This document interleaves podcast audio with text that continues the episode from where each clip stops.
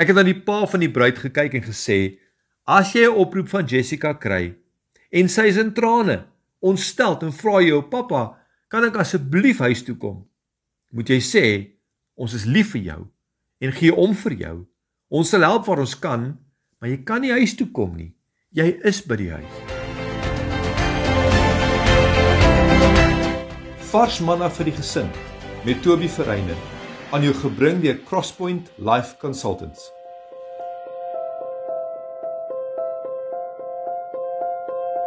Gister het ons na die bloudruk gekyk vir die huwelik wat in Genesis 2 vers 24 gevind word. Ons het gesien hoe God 'n raamwerk vir die huwelik voorsien het in die som 1 + 1 is gelyk aan 1 vir 'n leeftyd. Dit is die basiese fondasie waarop die huwelik gebou moet word om sterk en stabiel te wees. Daar is 'n rede waarom hierdie fondasie of raamwerk vir huwelik so sterk is as dit toegepas word. In dieselfde vers waarna ons gister gekyk het, Genesis 2:24, vind ons twee leidrade wat baie belangrik is om op te let. Kom ek lees die vers weer. Daarom sal 'n man sy vader en sy moeder verlaat en aan sy vrou kleef en hulle sal een vlees word. Twee woorde in hierdie vers is so belangrik. Miskien het jy hierdie twee woorde al voorheen in gesprekke oor huwelik gehoor. Die twee woorde is verlaat en kleef. 'n Man sal sy vader en moeder verlaat en aan sy vrou kleef of vashou en hulle sal een vlees word. Die vers is wel op so 'n manier geskryf dat dit die man direk aanspreek, maar dit geld net soveel vir die vrou, want sy moet ook verlaat waar sy vandaan kom en haar man in huwelik aankleef. Tydens 'n troue word verlaat en kleef amptelik gemaak.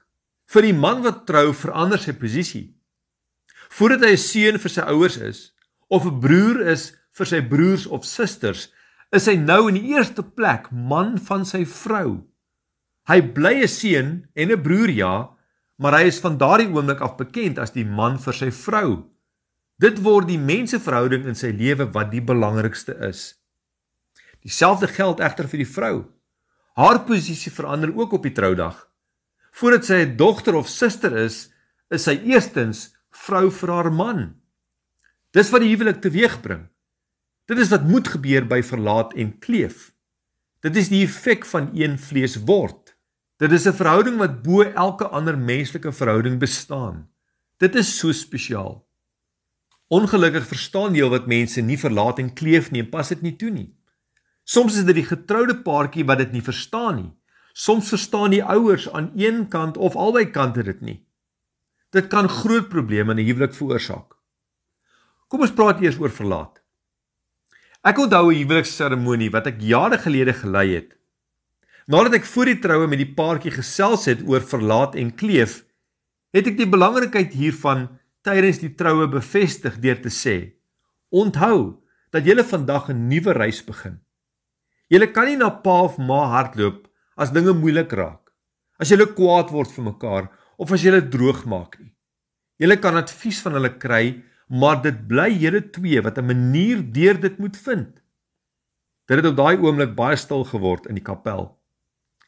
Ek het toe na die bruid se familie gedraai want ek het geweet dat hulle baie naby mekaar was as 'n gesin en dit was vir hulle 'n groot uitdaging om te sien dat hulle oudste dogter hulle huis verlaat. Ek het na die pa van die bruid gekyk en gesê: "As jy 'n oproep van Jessica kry en sy is in trane, ontsteld en vra jou pappa, kan ek asseblief huis toe kom?" Moet jy sê: "Ons is lief vir jou en gee om vir jou. Ons sal help waar ons kan, maar jy kan nie huis toe kom nie. Jy is by die huis." Na hierdie woorde was dit so stil jy kon 'n speld hoor val in die voorportaal van die kapel. Dit is uiters belangrik dat hierdie in 'n huwelik reggekry word. Om te verlaat is noodsaaklik vir elke huwelik om te kan groei en te floreer en dit is sentraal tot die bloudruk van God vir huwelik. Verlaat het te doen daarmee dat 'n getroude paartjie saam deur die lewe gaan en mekaar as eerste prioriteit sien, nie hulle familie van herkoms nie. Dit is ook ouers wat verstaan dat hulle kind hulle huis fisies verlaat het om op 'n ontdekkingsreis te gaan saam met sy of haar beste vriend. Hulle besef dat hulle rolle verander het as ouers van 'n kind na medegetroudes en dat hulle die huwelik waarin hulle kind getree het moet respekteer en ondersteuning bied terwyl hulle besef dat hulle nie meer die primêre invloed in hulle kind se lewe is nie. As jy nie jou huis van herkoms op 'n gesonde manier verlaat het nie, moet jy dit doen eerder vroeër as later.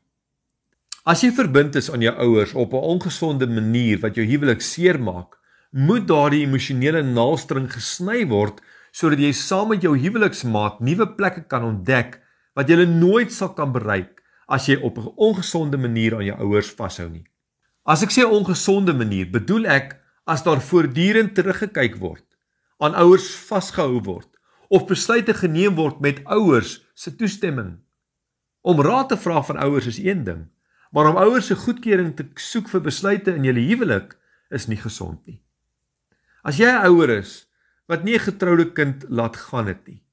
As jy byvoorbeeld voortdurend in die huwelik van jou kind inmeng, of as jy jou opinie uitspreek oor besluite wat jou kind en sy of haar huweliksmaat neem, moet jy asseblief ophou om dit te doen. Net soos ons nie kan verwag dat 'n plant sal groei as ons 'n glashouer daaroor sit en die suurstof afsny nie. Soos jy jou kind se huwelik nie kan groei as jy voortdurend inmeng en nie ruimte gee om self te verken en te ontdek nie. Verlaat gaan nie oor afstand of hoe ver jy van ouerhuis af woon nie. Verlaat gaan oor grense. Jy kan op 'n ander kontinent woon, maar steeds op 'n ongesonde manier geheg bly aan ouers. As gesonde verlaat nie in die huwelik plaasvind nie, word die raamwerk van God vir die huwelik verdraai en negatief beïnvloed. As jy nie verlaat nie, lyk die prentjie so. 1 + 1 is gelyk aan 4 of 6. Een van die ouerpare of albei ouerpare is dan betrokke. Dit sal eenvoudig nie werk nie. Môre praat ek oor die kleefgedeelte. En ons kyk ook na wat met die bloudruk sommetjie gebeur wanneer kinders in 'n huwelik gebore word. Vir meer inligting oor Crosspoint se dienste aan families en huwelike, besoek gerus ons webtuiste by www.crosspoint.org.za.